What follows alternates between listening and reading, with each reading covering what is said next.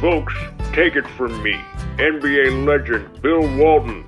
Like all great experiments in American history, the 3 and D Love podcast will revolutionize your life.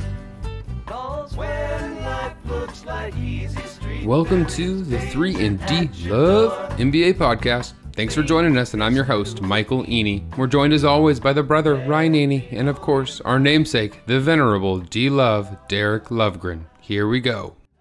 Thank you, Michael. All right, Michael, it is me and you tonight. We have a, a last minute, uh, Ryan couldn't join us. I, I, was it a, a hamstring injury or when you're the father of three young kiddos and something comes up with the kids?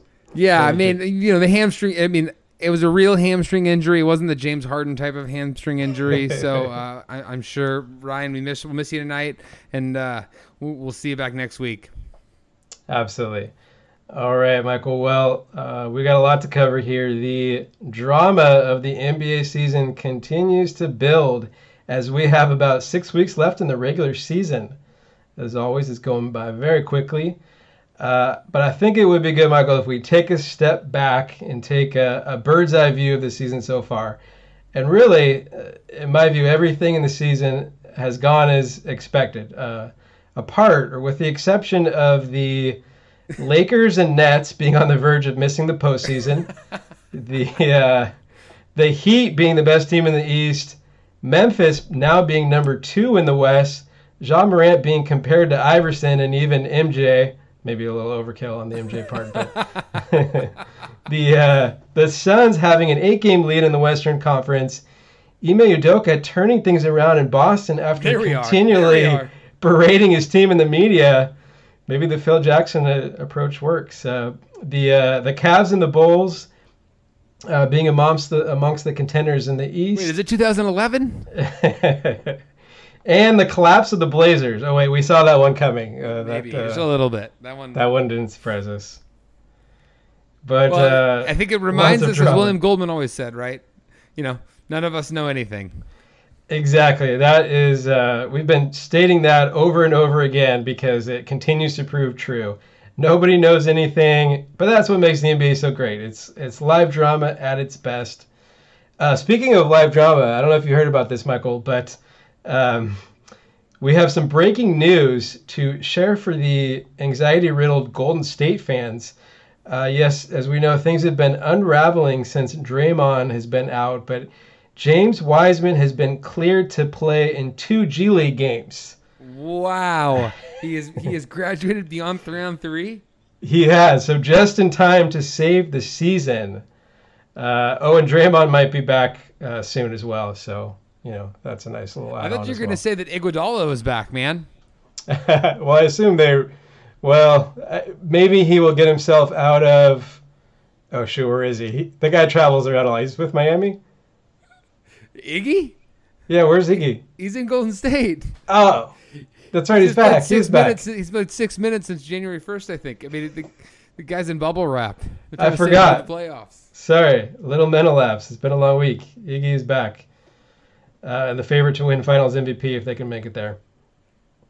That would, uh, be, so that would be great. I, I kind of hope the Warriors win the title just so that Curry will not win MV, Finals MVP again, and it continues to be a conversation about his legacy. right, right, right.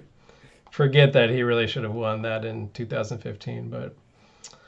Uh, so we had a big matchup over the weekend in the Eastern Conference as the number one uh, Miami Heat faced off against the team that many are predicting will come out of the East, the 76ers. And what did we learn from this heavyweight matchup? Absolutely nothing, as Doc decided to not play his cards too early and he sat James Harden, keeping us in suspense, I guess. I don't know. Was that a strategic move by Doc to not tip his hand? I think Doc has has uh, enough issues of his own at this point to, to not be too concerned about revealing, you know, how Joel Embiid and James Harden are going to play. And I mean, really, is there any mystery in the, how the 76ers are going to show up in the playoffs? I mean, they're going to foul bait the entire game, and either they're going to have 40 free throws or they're going to lose. I mean, I think that's a pretty, yeah. pretty, pretty foregone conclusion at this point. But right. uh, you know, they're they're a team that I think has been fun to watch them come together, and simultaneously, I don't want to watch them in the playoffs. Like I just, it's like oh, really? both and at the same time. Really? What do you think about the uh, the rise of uh, of Maxey? I mean, he's Well, been killing it. He's been a nice uh, third wheel there.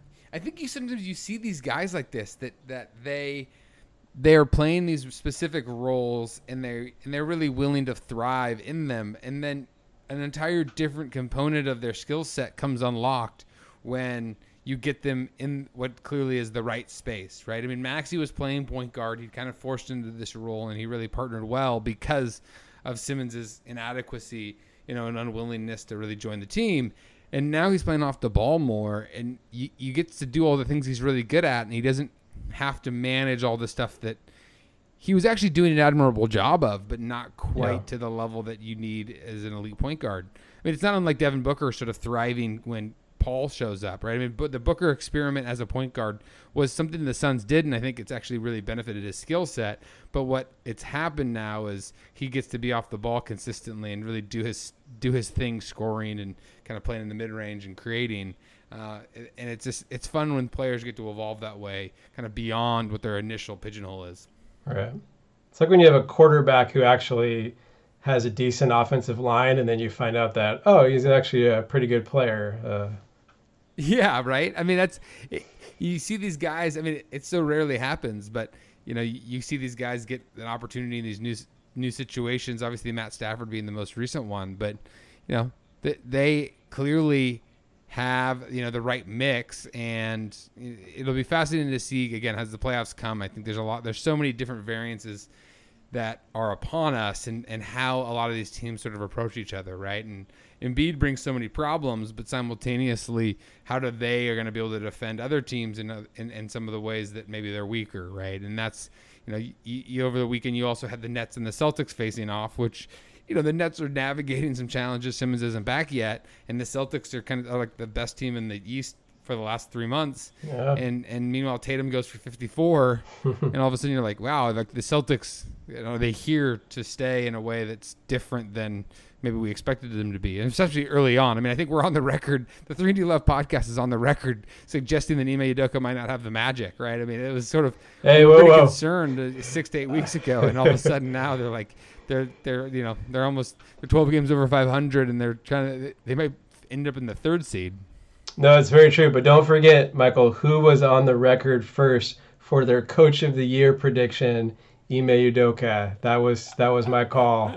You never wavered, right? You're just like go Vikings, Portland State strong. Yeah, it was my version of the Hawks from last year, I guess. I don't know. But yeah, it wasn't looking too good there for a while. But wait, as far as the 76ers D, can't uh, Matisse Thybulle take care of all that by himself? He he's got that covered. I think he's actually. I mean, he really does. He's he's he he is otherworldly defensively. But I mean, what do you what what is your vision for Thybulle in the playoffs? Because I just we've seen these guys show up in the playoffs at times, and they just the scheming becomes so intentional, right? Whether it's offensively, kind of hunting weak defensive players, or you know, defensively of just not guarding bad offensive players, right? I mean, the the, the weaknesses are exaggerated. Um, in, in such a substantial way in the playoffs. I mean, do you think Thybulle is going to be able to play substantial minutes? I mean, he plays a pretty substantial role Uh, right now, but I just get confer- concerned that we've got like Thabo Sefolosha 2.0 here. You know, No, obviously, I- a much better I have- defender, but like can't do can't can't do anything offensively. I have a perfect answer for that. He has been sandbagging all along the last couple years offensively for this moment. this is his moment.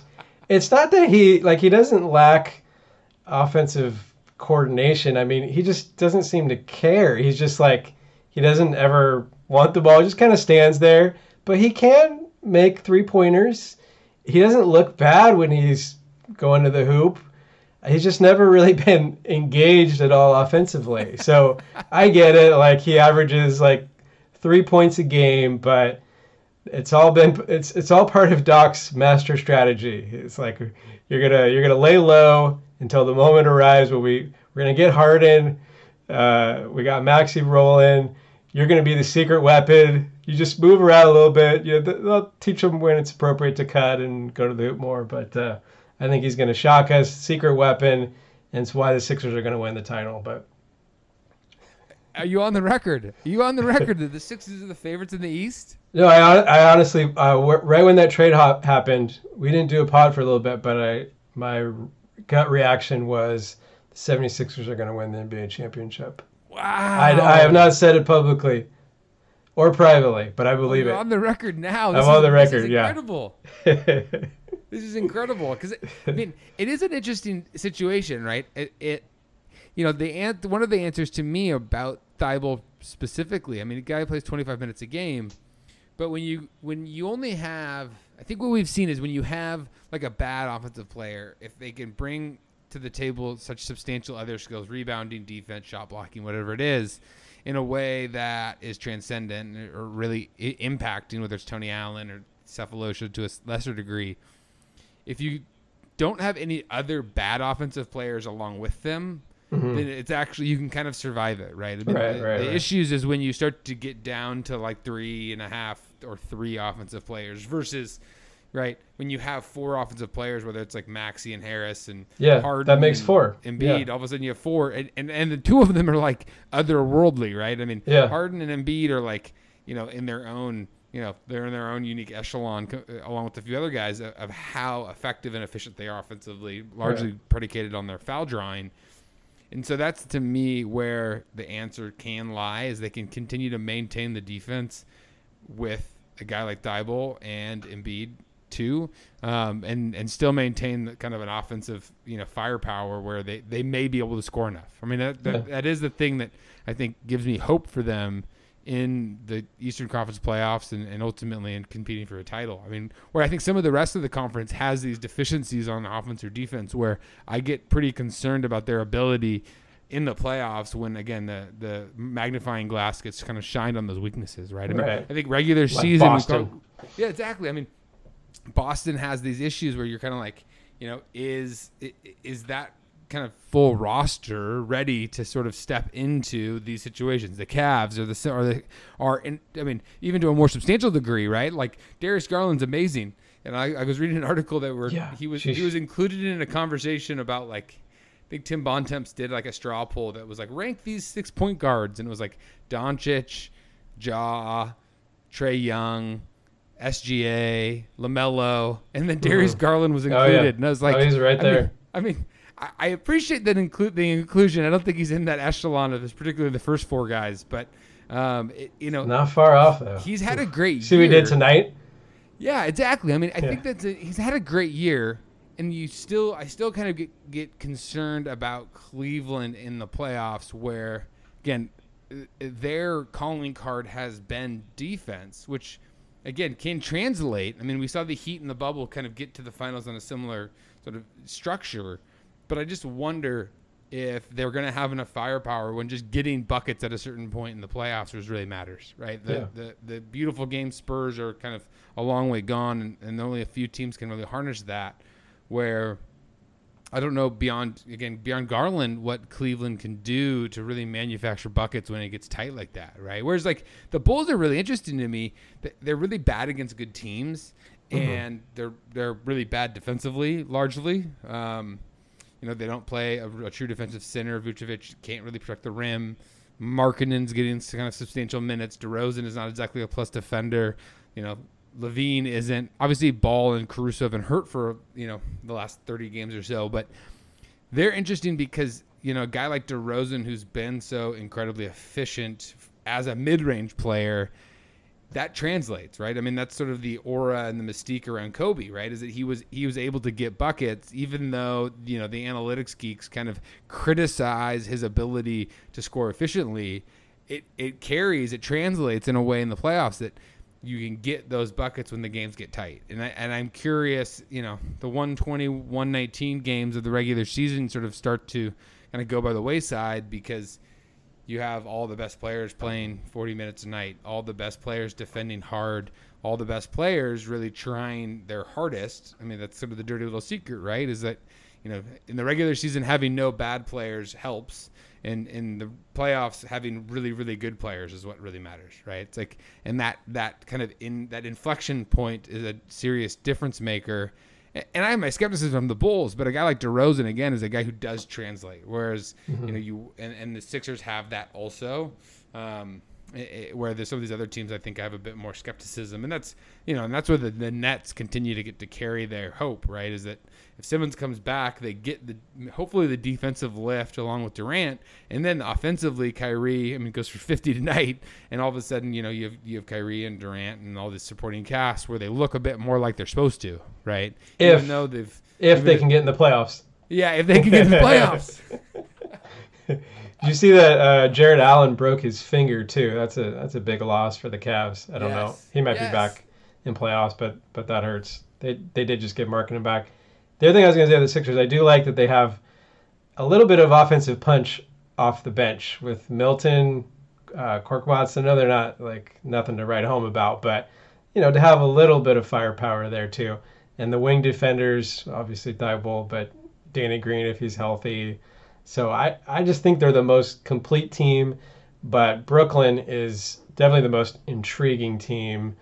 I mean, we can't with Milwaukee being defending champs. Uh, I think we're we're not gonna write them off yet too, and we know what Miami's doing. But um, Chicago seems like they just can't beat any good teams. That uh, Isn't that the weirdest thing though? Like, is it just they're like a they're like a really good bad team? Like, they, Yeah. they, they just beat all the teams they're supposed to. You know, and you're right. Like, I don't. It's so curious to see how this all shakes out, and I think this is where the seeding in a particularly unique year where there's so much parity is so fun. I mean, it, this that all the games are going to matter, and and Yeah. and the weirdest thing is because of the plan, you know, the one-two shakeup that is not nearly as valuable as it's been in the past either, right? Because it's just you don't know. You know, you might want to be the two seed because all of a sudden in the seven eight play-in game, right? One one of those teams wins, right? I mean, the Nets. You might be like, oh, I'm the Heat. I don't want to Mm-hmm. Oh, be the yeah, one seed. yeah, I don't want to get the. Nets. And if the Nets Yeah. win that one play-in game, they're the seven seed yeah, that's like a good it's point. pretty funny that you know there's this there's this clear break point at six in the conference and you have the raptors and the nets which are just i mean the raptors are going to be a pain in the ass to play against no matter what i mean they throw you Yeah. i mean you know ryan's like the love affair of like just throwing like five six nine guys or four six nine guys and fred VanVleet at you right Fred- VanVleet's like shooting appetites like 19 shots 17 threes it's like the just it's every like pickup player's dream but uh, you know they're a pain in the rear to play, and then you have the Nets at the same time, and and you don't. I mean, those two teams could miss the playoffs, and they could simultaneously be seven or eight. And what a reward, right? The Miami Heat sort of slogged through this season, are a bit underpowered offensively, so I'm curious to see how that translates in the playoffs. But Bam Got seems to be back. Oladipo back now. Yeah, well, we'll see. We'll see how that holds up. But I think Yeah. Bam is like the guy who really has stepped into. The, he became more of the player we all thought he was versus wh- this sort of middling, sort of deferential, sort of defensive center that he's been uh, kind of the last six months, and obviously been hurt on and off too. Uh, but what a reward, right? You win the, you kind of slog through 82 games. You win the Eastern Conference, and you're rewarded with playing KD, Kyrie, and Ben Simmons in the first round. Like, I mean, what a just brutal. war that'll be. Yeah, that's brutal. Maybe the Bulls are just uh, maybe they're sandbagging for that reason to avoid playing them. But you know, Brooklyn is really. I mean, we joke about it, but they're only. I think the difference between them and the team that would be out of the play-in, which is uh, your Wizards, they're only like I think three games going into tonight. Tonight at least, there was only three games separating them. It's uh, now that Durant is back, and I mean they should be fine, but it's kind of a it's a little dangerous territory there for them right now. It's certainly touch and go. They're think flirting with what- disaster. That, that's what's so. It's just again, I, I, I, we talked, we talked about this multiple times this year, but I think the the ba- the cat is out of the bag with some of this regular season stuff where it, it is clearly not nearly as important as it's been treated in the past, right? You know, you know Curry. You have Curry on the record last week saying like I don't care about seed anymore. All I want is like you know I want us to be like full strength in the playoffs, right? It's like these these teams have all realized that rest and, and sort of roster management manage, matters in the current day much more than running out of gas as you reach the playoffs just to get a few more wins, right? But that only Yeah. goes so far, right? That like you can get too cute, and it's like so. It's like it's like a really interesting like life lesson in a lot of ways if you want to like extrapolate it too far. I mean, you had the Lakers last year, right? They sort of like ebbed and flowed. They really kind of like picked their spots, and then you know they have a few untimely injuries. LeBron had the ankle, and all of a sudden they're like plunging. And I mean, there was this inflection point with like three weeks left in the season last year where you're kind of like, is this gonna happen? And then all of a sudden, like this is gonna happen, right? They had that loss to mm-hmm. the Blazers at the end of the year, and you're like, oh man, this is like they're in the plan. This is a this is crazy. You never expected it. And LeBron's criticizing it, and now it's like his like only chance of making the playoffs is gonna be from the nine seed. But you know, I, I just you know, you wonder if these guys get too cute sometimes, where they've been trying to manage the roster in all these specific ways, and meanwhile, you know, Brooklyn has a long way to go to get out of the play-in. I mean, they're they, you know they're I think five and a half games out of the sixth seed, which is just again with you know 16 games left is like a is a huge road to hoe. I mean, at this point, it's sort of like a foregone conclusion. And and, and luckily, you know, if they can stay in the seven eight, you have two cracks at it, and you know, especially if you're in the eight seed, the first crack. I guess the ironic part is the seven eight seed. Unless the rules change, Kyrie's not playing in either of those games. Right, Toronto, right. He can't go to Toronto, and he can't. Play Oh, right. Yeah. So we'll, we'll, that, that adds an interesting element. it's kind of wild to me, but when you um, when you talk about the guys that are or the approach of you know making sure everyone is properly rested for the playoffs i can't help but just picture michael jordan just shaking his head and thinking this this younger generation because his whole thing was you know you're you're paid the amount of money you are to play 82 games and uh, this needing to rest up before the playoffs you know doesn't fly with the older generation. But uh, I guess the science sort of backs it up now that uh, that that it is a it is a real thing. But uh, yeah, you start flirting with disaster like like Brooklyn's doing. But the big big question of that is when will uh, Ben Simmons come back? But more on him in a second. Uh, the Joker is continuing to make his case for MVP uh, a repeat MVP. On Sunday, he scored 46 points, 30 which were in the fourth quarter and overtime period. Uh, seems that Joker's strongest argument for MVP is not his impressive stats, but the fact that he has the worst supporting cast in the league. Although maybe, maybe not much for longer with uh, possibly those guys coming back. Uh, Murray, of course. Yeah. And uh, what he does, like, I implore anybody listening here, if you have not watched a Denver Nuggets game recently, like, just spend 45 minutes watching part of a Nuggets game. I mean, the way Jokic moves, I mean, he, he's gone like Matrix level at this point, almost. Like, it's like, it's like Neo, like, realizes that he's, like, in the Matrix, right? And he can kind of, like, you know, it, what Jokic does, and some of the passes he tries to make, which always gets talked about, but even just the way he moves with the ball. Like I remember been watching like every game of the series when they played the Blazers and lost in the second round a couple years ago, right? And you're like, Yeah. man, this guy's amazing, but really he really labors at certain times to really carry the offense and score. His passing is generational, but like the scoring stuff, you know. If you get him to shoot a three, it's like kind of like fortunate. You know, he shoots like 32%. It's still dangerous, but you just you'll take it versus like him eating in the post, et cetera, et cetera. And now you watch him and like there's this clip I was watching. And It's like he catches at the extended post. He kind of like backs down a little bit. He kicks for like a curling three, which ends up not getting like I think Monte Morrison ended up not shooting it, and he sort of like backs it back out. And as he's backing it back out, right after the pass, Jokic V cuts out to the elbow extended and catches, and then hits a one-legged fadeaway three and just and cans it. And you're just like, Wow. okay, you went from that. I mean, it was like such a vintage Dirk. yeah, I was gonna like say that's Dirk's move. It's the evolved version of vintage Dirk because right Dirk. You know, he was a great shooter, obviously, but that mid range is where he kind of killed. And obviously, later in his career, became much more of a three point shooter.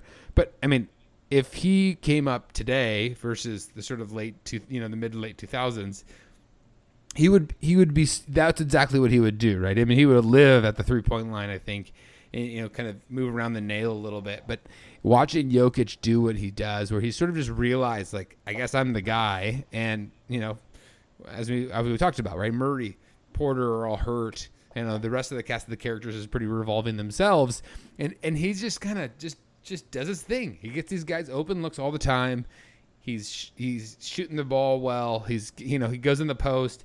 It's just I can't remember a player who so fluidly sort of varies up his game at like all three levels. Right? It's Yeah. just he, he he'll get in the post. He'll drive. He'll catch it at the nail. Catch it at elbow extended, and then he'll he'll work around the three point line himself. And and he kind of does all of it fluidly, right?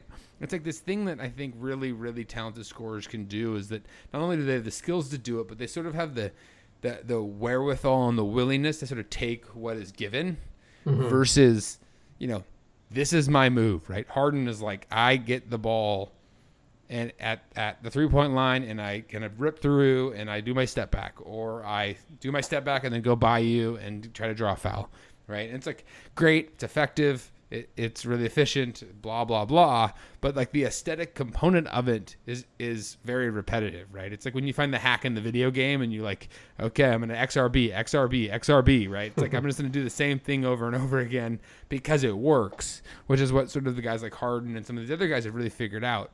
Whereas, you know, Jokic is just this savant. I mean, Curry's even kind of Yeah. like the, the kind of the the he has some really unique abilities, but even his is really repetitive. I mean, it's like awe-inspiring because watching guys just rain 30 footers is like a totally different experience too. But like Jokic has this visual aesthetic that I think is like so fun. I mean, it's Yeah. he just he, he can kind of get it at all three levels and really he he takes what is given and all while distributing too. I mean, I think Yeah. that that combination is just kind of blown me away. And and becoming even more of a monster on the boards. I mean, he's Totally. had he's had games where he's like, you know, 18 boards by the end of the third quarter, and then he sets the whole fourth quarter. Doesn't get any more, but uh, he just kills the boards too. Well, and that's what's so I think it's so interesting. It's he has he's really like matured in all these different facets. Like every year he just keeps getting better. I mean, there's a sort of Giannis component to him, and obviously his improvement is much more around his skill set than the you know the the feel stuff that is so natural to Jokic and Giannis really had to work at, right? But he's just continued to get better, and and there's sort of this weird, you know, if, if you think about it, there's been a rash of like two time back to back MVPs. It's like somebody comes on the, the the scene, kind of has the narrative around their ascendance. They win the MVP, and then they like come back like with a vengeance even better, and then they like never win it again. It's like I mean, it totally feels like that's what's going to happen again with Jokic. Is we're going to totally underappreciate what he does for the next six years because he won the back to back ones, right? I mean, whether it was Right, right. you know, you had you had the Nash ones in the mid aughts, right? You had, I mean, even the Giannis ones a couple years ago. Like, you know, Giannis, Giannis is going to have to do something like astronomical out of this world to win one again. He's going to be in the conversation every year for the next five to eight years. But Yeah. I think to win another one, oddly enough, he's going to have to really do something just totally crazy, right? Because we're just you get voter Yeah. fatigue, and I think that's going to happen to Jokic too. But this year, man, hooey, like it's just Yeah. it's just amazing to watch the way he has not only carried the roster, but just again the, how fun he's to watch. It's just you just kind of like I can't imagine the way he kind of just motors around. I mean, especially for kind of a big chubby guy. I mean, he's slender than he's used to be, but he's still like he just keeps moving. It's kind of wild. he needs just a little bit of the chubbiness though, just the right amount. Yeah, It's like when, that one time when he lost a bunch of weight, he's like, "Yeah, I'm kind of getting thrown. I'm kind of getting tossed around around the basket. You know, I I need some of that weight, but uh, trying to strike a, a balance with that, well, I just I as, as most people are. And then we talk about physique and physical athletes, it just, especially for these guys that are really good, it's like the Billy Beane scene in Moneyball where he's like, I forget, he's talking to all the original scouts. He's like, for God's sake, we're not selling jeans. It's like, you just kind of remind you, like, oh man, these guys really, you know, Right. they can do some things. I mean, it helps to be, you know, LeBron James, right? But, Yeah. um, you know, Jokic is doing all right for himself regardless. But but you do have to always factor in if it if it's valuable to transform your body. Like I mean, Steph Curry is bulked up, but that's been only a positive for him. Was it a good move for Tiger Woods to build his body like a free safety in the NFL? I don't know. Uh, some thought he had the perfect physique, the wiry physique for golf. So I, I think you probably want to find you want to add muscle, but you don't want to transform sort of your your natural physique. I, I I'm no I'm no uh, I don't have the science on that. Uh, I'm, I'm no expert in kine- kinesiology. Is that the word? Yeah, I'm no expert. in that, exactly. No, I think you're right. I mean, I think that is. I think there's like a component. You hear these guys. I mean, it's like a. It feels like a very common thing in the NFL at this point. Is you hear these stories of these guys that, you know, all all of us. You, the combine just happened, right? You hear these guys that are like 40 inch vert, four four forty, and they're 6'3", 215, and you're like, this is not a. This is not a right. This is this is not this is not a human being. This is like a cyborg more than a human and meanwhile, like 18 months later, you find out that their bicep got torn off their arm, and you're like, oh, that makes more sense. Like there's there's there's something going on here, right? It's like, oh, they tore their quad. It's like, yeah, right. It's for the it's kind of a weird muscle to tear, I guess. Uh, right. and so you hear these stories. I mean, it's like it, it, it reminds me of like the, some of the steroid injuries you used to hear about with like baseball players, where it's like, oh, yeah, yeah. oh they like tore their calf yeah. running to first base, and you're like, wait, what no, into first uh, base? What was that? Sammy Sosa um, pulled a muscle in his back when he was sneezing. Yeah, exactly. it's like these, these bodies are not how they're supposed to be. Well, whatever the off-season regiment that the Joker is doing with the brothers, uh, it, it is working. I, I assume it's just something very unorthodox. We it probably involves trees and knives, maybe something from like you know the movie the movie Rock and, Rocky Four his training regimen in the in the woods in the snow, something like that. It it does really feel like that's probably where uh, w- how it's working, how he how he keeps that svelte physique. but Bill Walton said recently that the Joker has moved our universe to a better place uh, couldn't agree more. Was it a Batman reference or was it, it a Nuggets game? it was a Nuggets. okay, just been just checking in. I'm not. Yeah, I'm not, yeah. You never know. I mean, did you see that Walton was talk, brought up Russia and the Ukraine in in a broadcast and, the, and his mic got cut? Yeah, and he, it was uh, amazing. I mean, it's like now, did his totally, mic get cut or did he stop himself? I, am not sure oh, if that's been oh, confirmed I, because. do you give him that much credit? Well, I think even Walton had a moment where, like, oh, uh, my career might be over if I uh, if, or my life might be over if I don't phrase this right. there's, a, there's sure. a, lot of NBA fans around the globe, is all I'm saying. Yeah, fair, fair. I don't know, but it was a college game at least. I mean, I think that's like, I just, I really wish we got to hear Walton riff on on the uh, uh, what's happening in uh, in Ukraine right now, be just because I, am sure it would be gold. I mean, the guy, I mean, he's actually remarkably we, sort of like a worldly person, right? I mean, it's not like he's just oh. some, you know. Oh, I think Walton's a genius on every like level: politics, uh, basketball. Uh, he, yeah, he's a savant for for everything. I think. Well, he did comment. Remember when the, the UCLA players had the uh, shoplifting thing in China? Yeah. I think it was one. Was it one of the Ball brothers? Uh, no, no. Yeah, yeah, yeah. Was it Angelo? Was it? Yeah. Yeah. And, and Walton said it was that other said, Baldwin. Is that Steven? Danny? Danny Baldwin? he said, I would like to apologize on behalf of the entire to the entire human race on behalf of, of UCLA for what those players did. So oh, he's no. not afraid to just, you know, get himself in there, make some comments. Uh, yeah, I mean, good, you know, good for him. I, I just taking that personal responsibility. but we won't mention what he said about that senator from Iowa years ago or decades ago, Larry. we'll go any further on that. I got some more things to, to cover here Let's too. Okay, uh, we, we mentioned Ben Simmons earlier. The Nets have said that Ben Simmons will join the team for their upcoming game in Philly and will sit on the bench. This was also breaking today, uh, which begs the question why?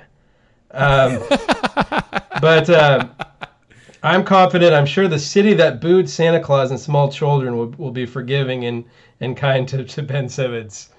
Uh, is this like uh, what we call exposure therapy in the mental health field? Yeah, like you know, get him out there and not playing, but the the next level, just in the arena where he's going to get booed forever. Well, I, I thought it was kind of you know silly that there there was strong rumors that they were going to hold him out through the Sixers game, right? That, that, he was kind of you know getting quote unquote back in shape, which was just code for like holding him out until after the Philly game, which you know I felt like they probably could have been even more obvious and like brought him back and then just have him skip the Philly game like lots Yeah. of guys skip. I mean, right, the right. entire Golden State roster didn't go to Denver like two nights ago, so feels like Simmons could probably skip the game in Philly and, and no one would look askance at it. I mean, Yeah. people would complain, but you kind of move on with your life.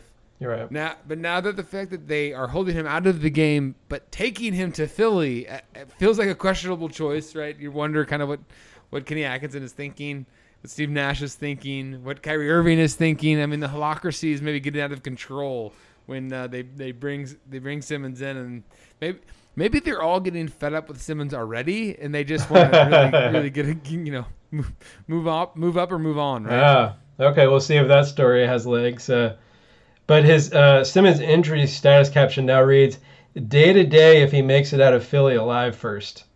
Um, but uh, we we wish him well, of course.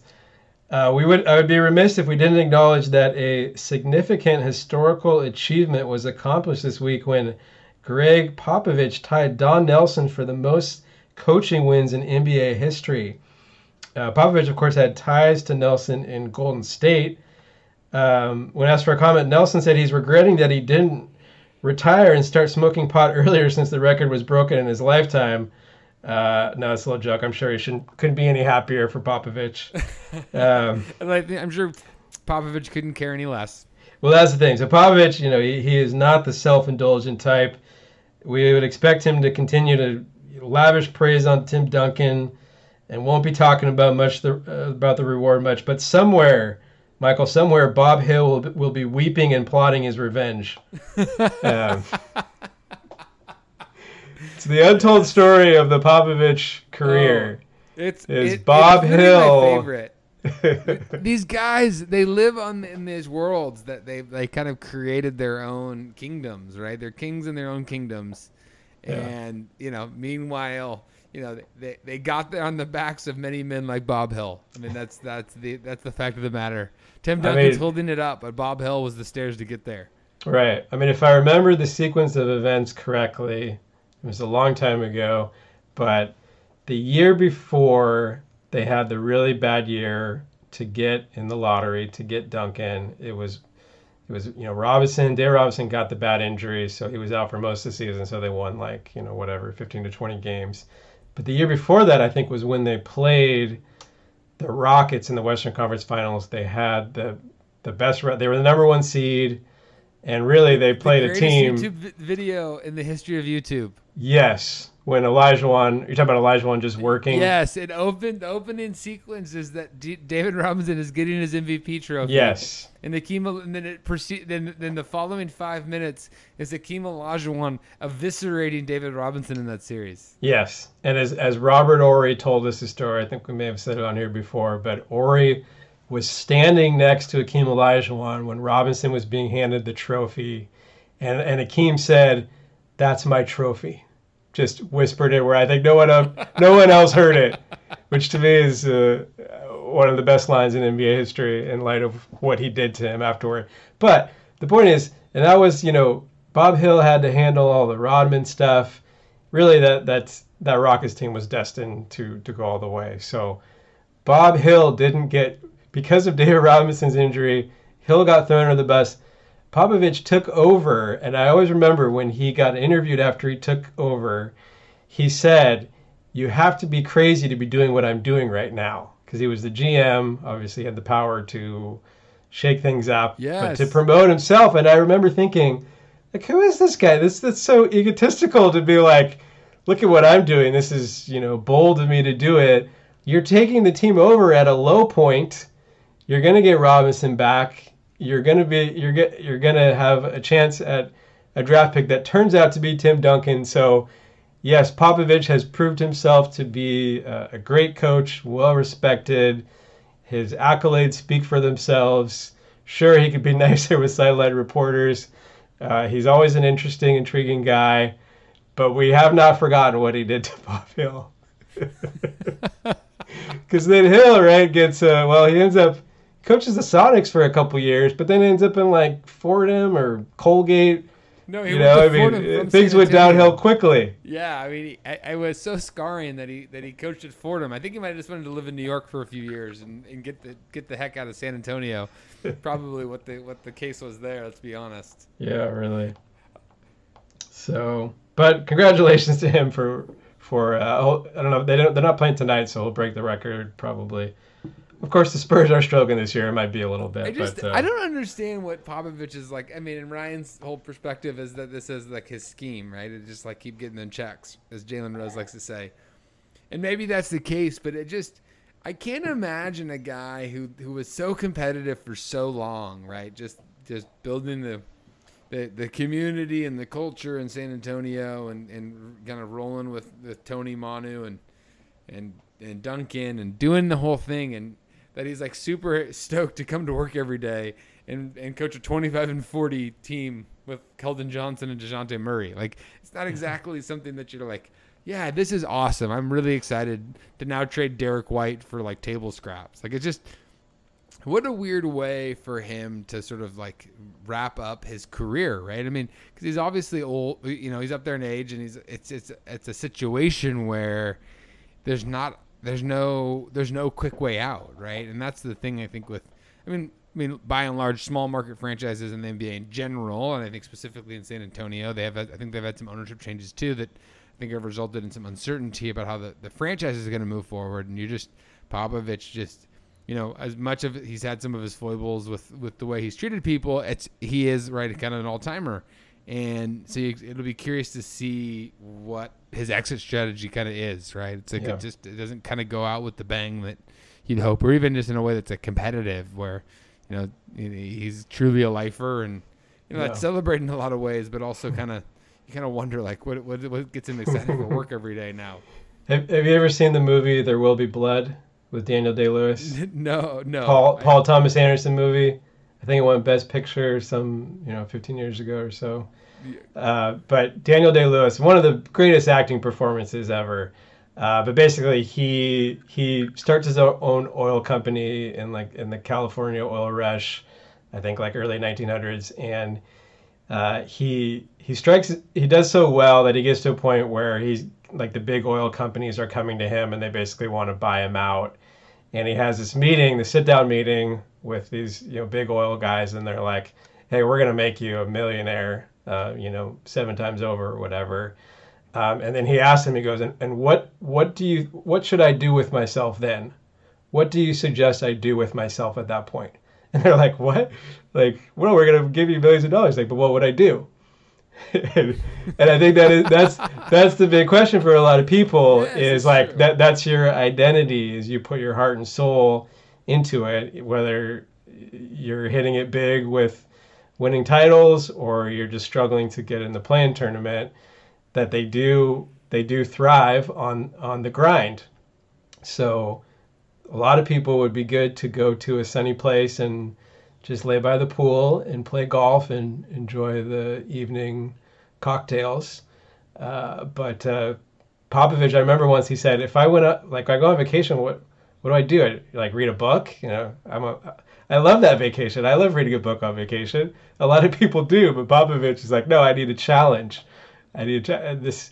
So he, I think that that's the criteria for these lifers. Ryan's talked about it a lot. That these guys that, uh, and we have too. It's like even if it's if it's bad for their health, um, they. I think that's actually the thing that's that almost drove him out. Is I think like a couple years ago there was some some heart concerns, but um, that seemed to be a, a, a short-lived thing. So and he's I mean what late He got a Peloton now, I mean- actually, so I think he's doing better now.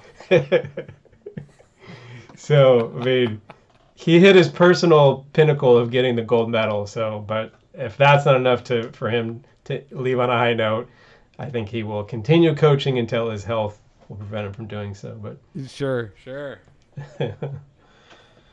Follow, he'll follow in the steps of Hubie Brown, and he'll take over that position. It'll just be like the the the, uh, the ageless wonder. uh, I remember when Hubie when he came back and he was coaching Memphis. I think he, he won Coach of the Year. Had a nice run there, and no one ever knew him from anything but the announcing at that point. But he he w- he had a couple times where he was like fainting on on the Yeah, court, like he was he not in good shape. It was like yeah, but here he is. You know, whatever, late '80s, early '90s, still He's going 90. on the mic. Yeah, it's amazing. I mean, he, it he's still the best. I mean, it's Oh like, yeah, you know, it, it's fun to have watched now some of these broadcast guys.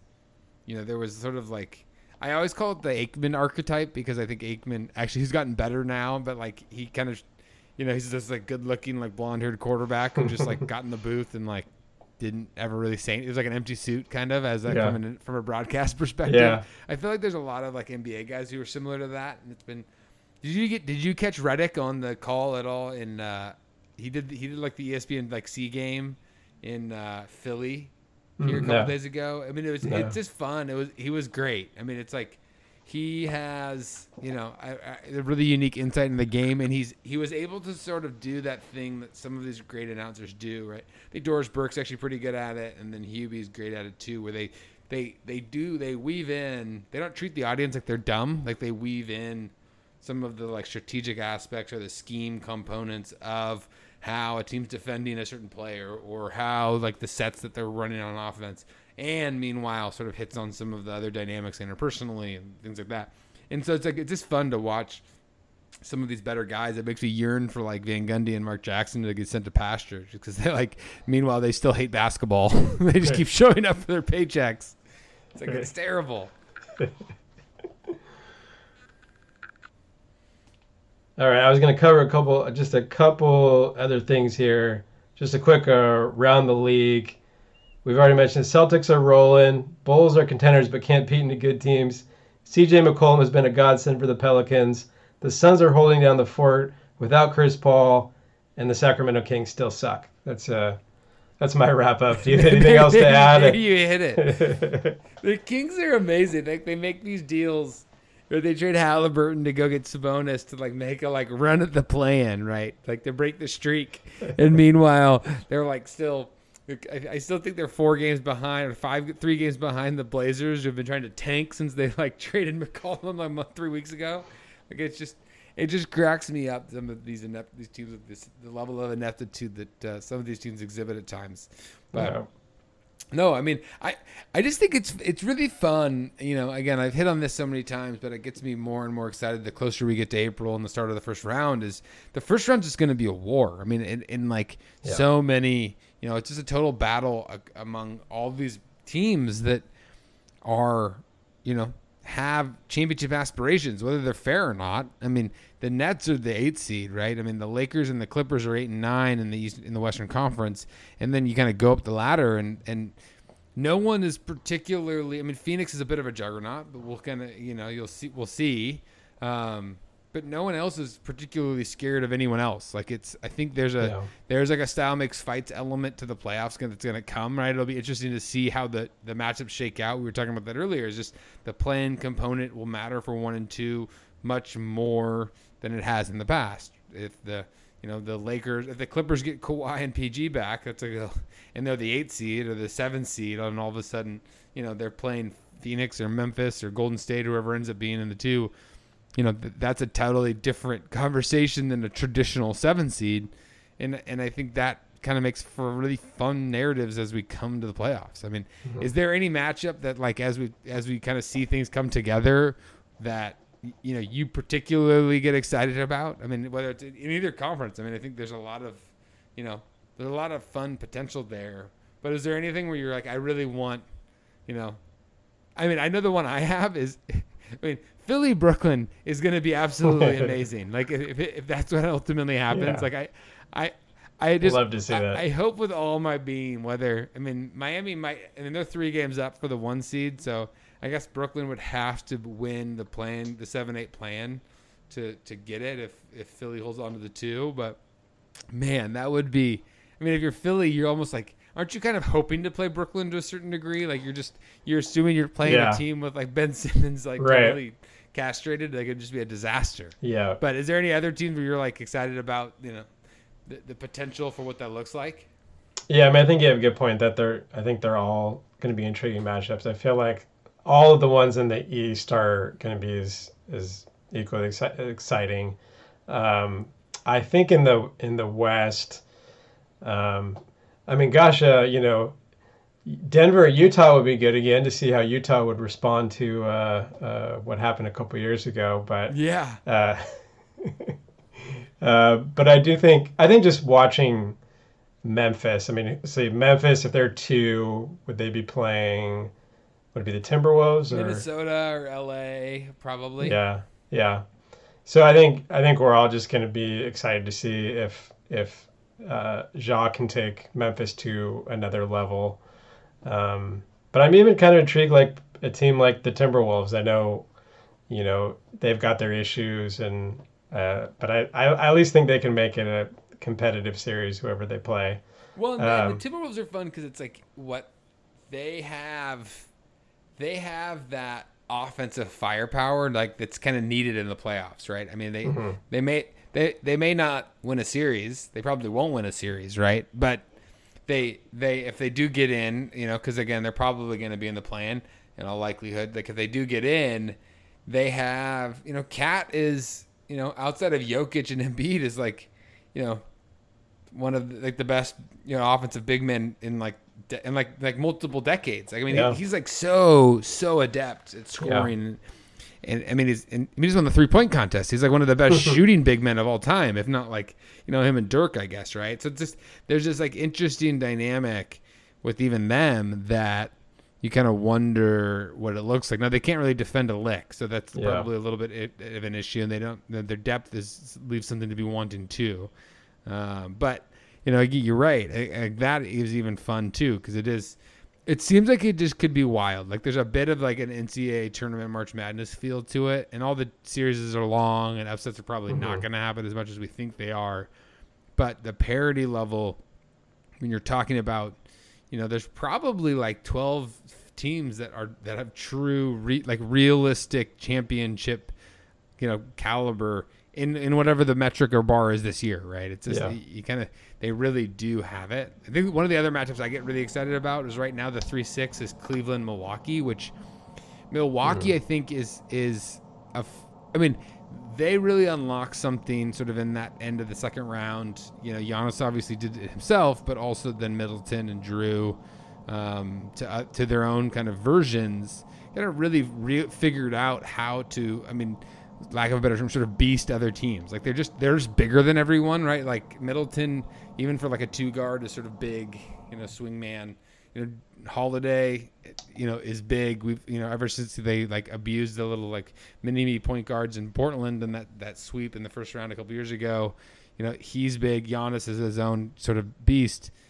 And what's interesting is the the lineups that Cleveland rolls out pretty regularly. I mean, Allen, Allen got hurt, but if it's like Allen and Mobley, particularly in the front line, they have a, a, a level of length that most yeah. teams can't match. Yeah. Right. And so the Bucks all of a sudden one of their their kind of calling cards is neutralized to some degree. And I'm curious to see how that you know, how that translates, you know, in a series. Because again, you know, there's probably other stuff. The Bucks will probably ramp up their D. They'll probably isolate on Garland, and all of a sudden, the the the scoring problems that Cleveland has otherwise, you know, you know, there's a lot of marketing open jumpers at that point that you you're not totally in love with, but you know that series right there to me kind of has a lot of interesting corollaries, especially to understand if the Bucks are sort of like waiting to flip a switch or if the Bucks are, you know, kind of actually have some problematic issues because of Lopez being hurt and mm-hmm. lack of depth and all of the issues that have kind of been bandied around. I'm kind of curious to see that. And it's really fun. Like a lot of times you don't see those things potentially come out this fast, right? Like you don't in the first round of the playoffs. You, usually have to wait, you know, to the second round, even to the conference finals sometimes, you know, especially in like the old LeBron days. You're like, I don't know how good these Cavs teams are. And then it's like, oh, wait, they just beat the Raptors 4 0 again. like, right, right. so um, that, that's when I get. Poor DeRozan. Yeah, I mean, uh, right. DeRozan's probably gonna mount it up for it again, right? It's like, it's like Jay Cardi used to say he's like good enough to get you beat. Like it's just he's he's so funny to me that like that he, he's in that way again, and you know it's it's it is a wild to me. But okay, here's one I would love. Um, I would love a rematch between Milwaukee and Brooklyn. I think that would be fun. I feel like that that was such a memorable series last year, so I don't know if that would have to maybe be a, a second round thing, but if I can we go beyond the first round just to kind of rank Oh, some of the best me. So yeah. I would say uh, it would probably be it would probably be Brooklyn and 76ers would be number one. And then I'd say, yeah, uh, Brooklyn, Milwaukee. Um, and then Golden State, Memphis uh, in the second round if they beat the two and three seeds, right? If they meet up. sure. That would be an awesome series. Um, and then in the finals, I'd like to see 76ers and Suns. oh, do we call it the Mikal Bridges Bowl? yeah. Which is like, what a funny. The Suns are wild to me because they have. It's, it's sort of like. I think after their finals run, they it was obviously banded around, right? Like, oh, what an easy path, all the injuries, right? Murray got hurt, the Lakers fell apart, blah, you know, et cetera, et cetera. And then all of a sudden, right, like they were on the verge of winning the title, and then again, Giannis sort of cracked the matrix. And but it's funny watching them this year. It's like obviously they it's been talked about some, not maybe not as much as it should, but I mean they're a juggernaut. I mean they're seven and a half point point differential. They're fifty two and thirteen, and that's like with a number of losses here in the last like six or seven games because of, you know largely I mean CP got hurt right, and that's Yeah. the, kind of the engine that makes them go. But it's it's amazing watching them is is because they strike that balance of like no bad players, which makes them a good regular season team, but like also all the guys they play. I mean, we saw in the playoffs last year. A lot of the guys they play like are good, like Cam Payne, Yeah. Yeah, Cam Who's Johnson, just got back Bridges. to, yeah. Right? Like you have all these these different kind of things you can throw out there. Ayton, right? Obviously, is he's living his best life. He had another pull up three yesterday or two days ago that made, cracked me up. Like it's just like Yeah. the stuff that you do when when Dad's gone, right? But you know, Phoenix is like. That, that that's what's really going to be interesting to me is the way they've been able. James Jones has gotten a lot of criticism and he's made a lot of questionable choices, and it's like still it's like really working out, right? And it's it, it, it's fun to see Phoenix kind of come together again and prepare for the run. And and I and and and all that said, I'm still, you know, curious how the Western Conference plays out. I mean, we might find ourselves in like two and a half months and they're in the finals and they like just rolled, and you kind of go, wow, we was there the whole time and we missed it. But you know, it does seem like there's, you know, there's a bit more parity than maybe it seems like just because you know a lot of these teams have the ability to get up and go if they need to right and that's Yeah. that that's what's going to be really fun you know come come playoff time i mean right Yeah. So i mean it's just wild how close it is now Yeah. It just seems like with the Suns, I mean, last year we saw uh, Ayton toward the end of the season just take things to another level, and then he was, you know, really good in the playoffs. This year, I think he's, I mean, he's had some injuries at times, but, you know, once he gets rolling, like he's in good shape. But like you, like you mentioned, Cam Johnson, it just seems like he's taken his game to another level this year. Um, and getting Payne back is huge. I mean, he's he's a really good substitute for for Paul. He could never be Paul, but he definitely fills a gap there. So um, I do think, I mean, I guess I predicted them to uh, to win it all. Now I'm shifting to the 76ers, which uh, you think I wouldn't abandon ship since they've been the best team in the league. Um, i know Uh, right just when you're just when you're coming to roses man you're, Yeah. you're, you i mean it is kind of like, wild. uh, they're, they're like prohibitively the best team in the league like by Yeah. a, like a substantial margin and and and meanwhile we're all again we're all kind of treating it like it's you know nothing Eh, it's not something that we can rely upon. So I am I'm really curious how it's going to kind of transgress come come come the the the real fireworks. Yeah. I still have to uh, ask. I know we probably shouldn't do this, you know, six weeks before the playoffs, but right now, who who would be your favorite to win it all? Since I I revealed mine. Oh, I I actually do think I- think there's a pretty high probability. I mean, I, I think I would ex- I expect kind of a Phoenix Milwaukee rematch. I, I Oh, still have a lot of faith that nice. Milwaukee has the juice here once they get to the playoffs, and we'll see if Middleton is a. I- There's nothing that indicates to me that like Middleton is not can't become Middleton again. Maybe he can't become playoff Middleton like he was last year, where he really was like in the like upper upper echelon of of like elite guards, but he can. I still think there's no reason to think he can't have a really nice playoff run. And I mean, has had a really nice year. I mean, I saw a stat today. I think he's like seventh in the league in ISO points per possession, which is just kind of blew my mind. Like it's not Yeah. that's not the kind of the rep he has. Um, so to be be creating at that level and that level of efficiency is again a thing that translates well, especially for a guy who didn't have a very good playoff last year. I mean, the, he you know he had one of the biggest plays in the, the game finals, in, but- in that yeah. game six, but you know he defended both Paul and Booker so well, but you know otherwise you know offensively really struggled. And so if they get more from there, and then Giannis turns into Giannis, you know you kind of wonder like eh, is there is there any sort of operation that can't that, that can kind of surpass that. And again, I, I always get hesitant to like revisionist history of this. I mean, they're a foot on the line away from the Nets doing, you know, being in the conference finals. And meanwhile, like there does feel like there's a point of demarcation where Giannis really figured something out. And and you've seen the stretches at times in this regular season where you're like, oh yeah, that's the Giannis I remember.